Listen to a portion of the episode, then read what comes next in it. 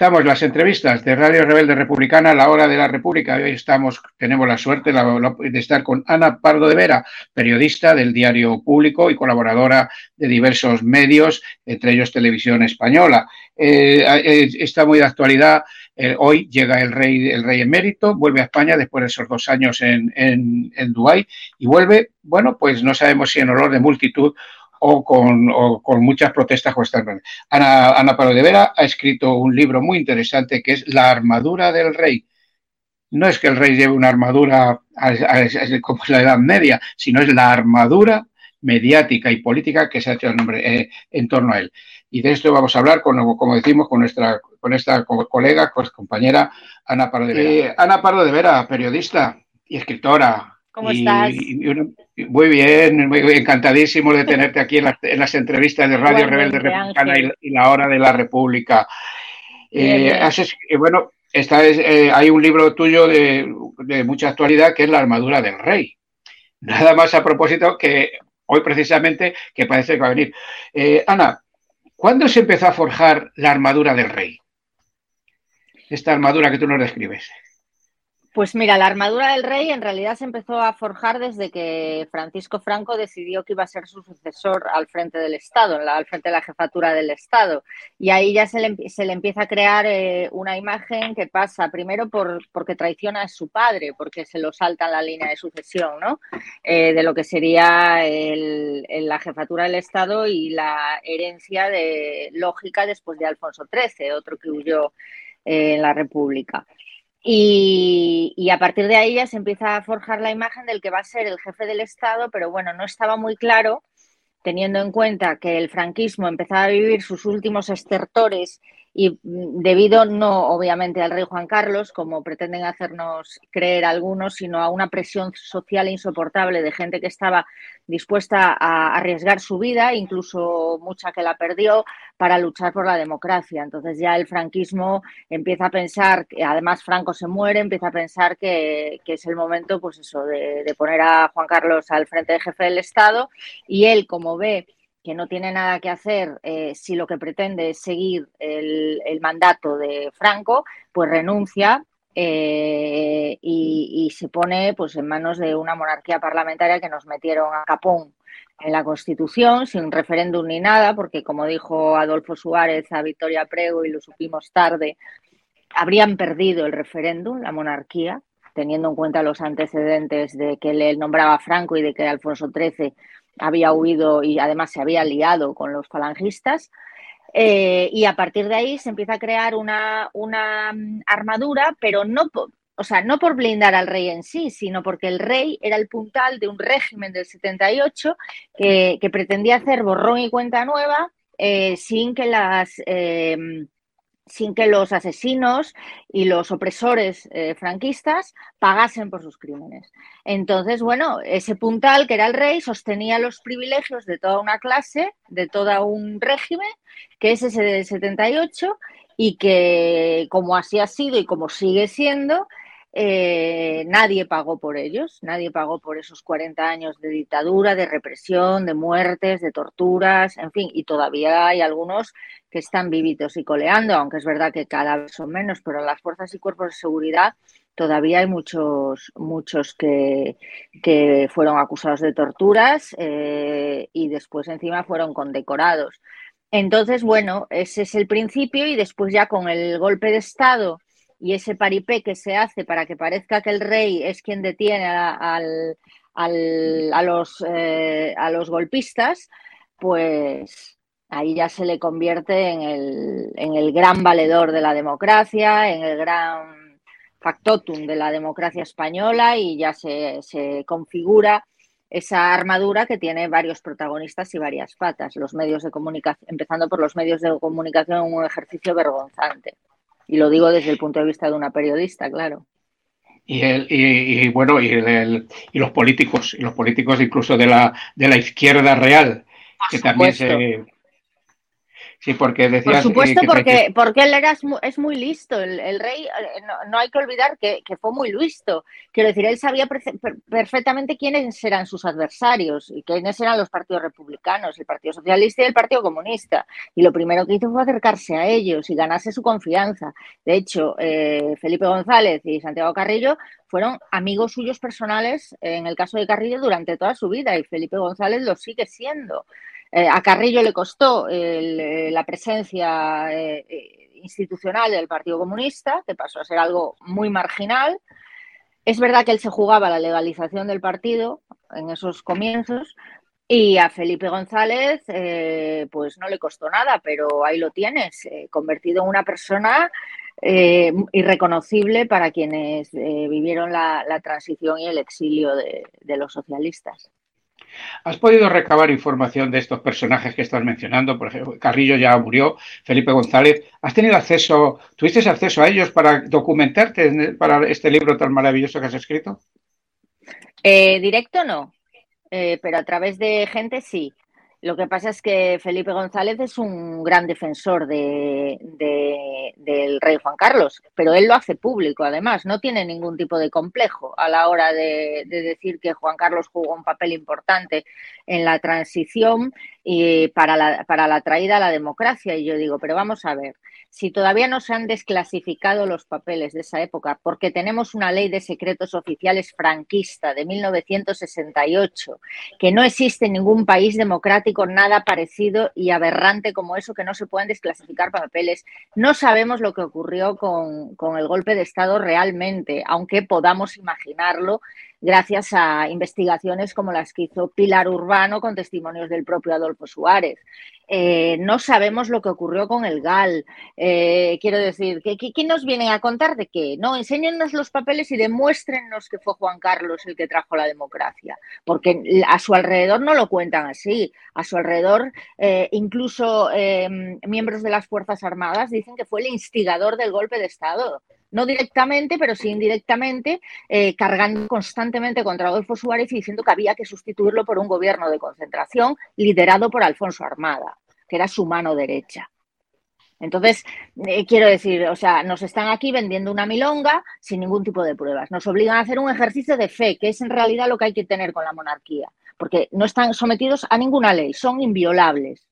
Entonces, nos piden un ejercicio de fe. ¿Qué democracia es esa? Así es. El, bueno, un problema gravísimo, lo que acaba de apuntar, es la no desclasificación de esos papeles, que llevan, pues, ya, va para 70 años. Lo, que está. Por cierto, hay, hay unas movilizaciones en estos días en Madrid a propósito de, la ley de memoria histórica que está en un cajón del olvido por parte del, gobierno y también sobre esto. Eh, el rey, la monarquía con, Felipe VI hemos llegado al, fin de un ciclo?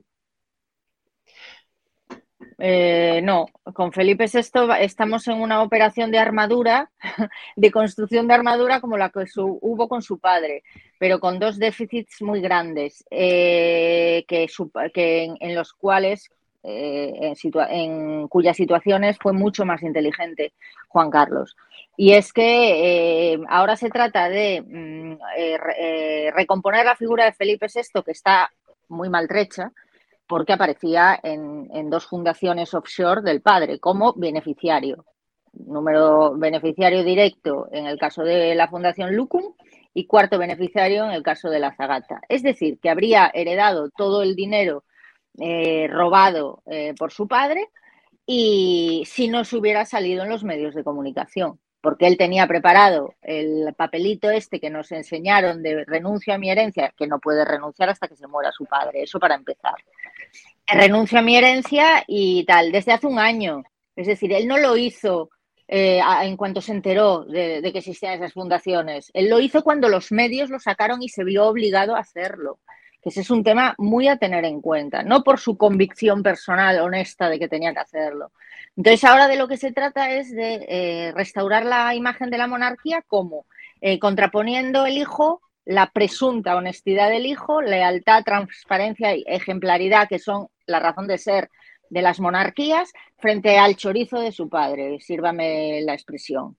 Eh, es decir, eh, mirad cómo es Felipe eh, frente a su padre, ¿no? El gobierno ahora pide explicaciones al rey Juan Carlos, el escrito de la fiscalía con respecto a Juan Carlos que dijo que no se le podía juzgar porque era inviolable y porque había delitos que habían prescrito, pero aún así que cometió esos delitos y el delito es, el, escrito es demoledor.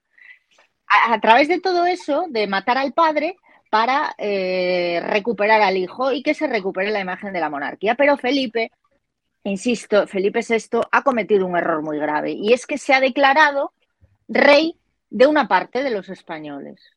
O sea, para él solo, solo, él solo es rey, ignora a los que no son de derecha, de ultraderecha o el Partido Socialista, es decir, a los que son monárquicos o se declaran monárquicos, que luego los hay que son por interés, no porque sean monárquicos realmente, porque a los demás ni les informa sus historias, como hizo con los grupos nacionalistas y con los grupos de izquierda, eh, ni nada. Y ya en el discurso de que hizo el 3 de octubre eh, de 2017, después del referéndum en Cataluña, él excluyó una parte de Cataluña.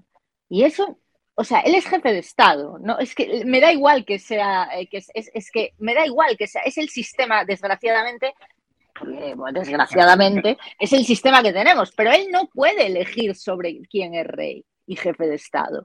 Entonces, ¿qué pasa? Que ahora sus únicos defensores son tal, de tal forma que eso ya es que entrada está muy mal hecho. Mira lo que hizo su padre. Ganarse a Felipe González y a Santiago Carrillo primeros Juan Carlistas de España. pero este no, al revés. Expulsa a la gente. Sí, decían que no eran monárquicos, que eran Juan Carlistas. y digo yo, ¿y ahora que, que, Juan Carlos ya no es rey, qué somos? ¿Felipistas? No, eso se lo pusieron a Felipe González, no tenemos. Porque además él ha expulsado a una parte de España de su, de su jefatura de Estado. Eh, Ana, eh, Juan Carlos eh, hace, hace dos años aproximadamente se fue a Dubái. Hoy creo que es, hoy cuando vuelve, cuando vuelve a España. Hay, una parte de la población, oye, pues que mira que esto viene muy bien para Galicia, que esto bien. De verdad, de verdad que la, sociedad española es tan inculta, permítaseme esta expresión. Sí, bueno, pues, pues mira, imagínate, las, las televisiones llevan desde ayer, bueno, desde que el lunes sacó Fernando Onega un artículo, no, habló en Onda Cero y contó que venía este fin de semana. Desde ese día, estaban además amigas que tengo haciendo Casa Real, desde ese día, o sea, ha sido una locura. Las televisiones ya solo hablan de eso, como si Juan Carlos I fuese, no sé, trajese una lluvia de millones para España, al revés, que no le tuviésemos que pagar sus gastos en seguridad, como si fuese un, un personaje ejemplar, como si fuese el referente de la ética. O sea, una cosa demencial. Yo el otro día escribí un artículo sobre la llegada de, Juan Carlos a San que además es mi tierra, Galicia, y el presidente de la Junta, el nuevo Alfonso Rueda, eh, el, día de el día de las letras galegas va y nos suelta que, Juan Carlos I viene a poner a Galicia en el mapa. Y entonces yo escribí un artículo que se titulaba que ya tuvimos bastante con el narcotráfico para que vengan ahora Juan Carlos eh, a ponernos en el mapa a las malas. Porque si me dice que la pone en el mapa a las malas, sí, efectivamente, estos días lo está poniendo en el mapa. Pero es que ellos de lo que hablan es de algo bueno para Galicia. Y para mí es un insulto como gallega. Bueno, ya como republicana no digamos, pero como gallega, que un delincuente sea algo bueno para Galicia, porque no es un presunto delincuente, es un delincuente con delitos constatados por la Fiscalía, aunque sea inviolable. Es decir, tú o yo con los mismos delitos ahora estaríamos en la cárcel. efectivamente. Eh, sabemos que tienes, tienes los minutos tasados. Sí, bueno, me queda un ratito, no te preocupes. La, eh, la República, la, ves, la ves en, un futuro yo no quiero dilatarla mucho, porque llevamos muchos años reivindicando esto, pero como por, la sociedad española, lo, ves en un futuro, digamos, medio, no próximo, sino a medio plazo? Sí, no, desde luego a corto plazo no, pero a medio plazo eh, es verdad que nosotros, desde que, desde que nosotros digo el diario público, desde que salió, desde que el CIS dejó de preguntar por la monarquía hace ya seis años, que fue precisamente cuando la monarquía, la imagen de la monarquía empezó a caer en picado con el caso Nos, lo de el accidente del rey en Botsuana, la salida de Corina a la luz, bueno, todas estas cosas. Eh, hicimos unas encuestas eh, además a través de financiación ciudadana y me sorprendió la rapidez con la que conseguimos el dinero, porque ya sabes que hacer una encuesta buena es muy difícil y es muy caro. Entonces contratamos al laboratorio sociológico que hace las encuestas del, país y de la cadena SER. Y hicimos dos entre varios medios eh, que formamos parte de la plataforma de medios independientes, La Marea, Carne Cruda, eh, bueno, eh, el salto diario, en fin, medios republicanos además, ¿no? Progresistas republicanos, todos digitales. Hicimos una encuesta y da que, el, que, la mayoría es republicana. Todavía está el resultado muy ajustado, pero hay una cuestión positiva que nos puede hacer ser optimistas si es que el Estado no hace de las suyas, porque luego ya sabes que el Estado reacciona muy mal si quieren tocarle los privilegios y es que los jóvenes se pronuncian muy mayoritariamente a favor de la República. Muy mayoritariamente, creo que era, rozaba el 70%. Y eso yo creo que es una buena noticia. Entonces yo digo, bueno, a lo mejor yo no lo veo, pero mi hijo a lo mejor sí ya llega, tengo un hijo de ocho años, digo, ya llega a ver la República. tenemos que verla, tenemos que verla nosotros. Ostras, ojalá, pero es que yo vamos, es que bueno, sería una alegría tan grande porque no es por la República ni es nada personal contra, contra contra la monarquía, ni quienes integran la monarquía, ni mucho menos contra los monárquicos. Es que para mí es una cuestión de justicia, nada más y nada menos, eh, dentro de los valores que, me parecen fundamentales, sobre todo uno, que es la igualdad. la, igualdad, la, igualdad, no ser, no ser súbditos y ser ciudadanos y ciudadanas libres. claro, libres y, e iguales en derechos y libertades. Es que no hay más. y que la justicia sea realmente igual para todos. Exactamente, ahí, quería llegar, que la justicia no, es igual para todos y según cómo te llames y según dónde estés, así, actúa. Es que esos son vestigios del franquismo. Es decir, que tenemos, tenemos la judicatura todavía impregnada de franquismo, en las Fuerzas Armadas, la propia administración. Es que eso no, lo que comentábamos al principio, bueno, pues no, se hizo esa coraza a favor, en torno al rey y se protegió todo lo que él, traía. Porque decías también tú, Ana, que eh, traicionó a su padre.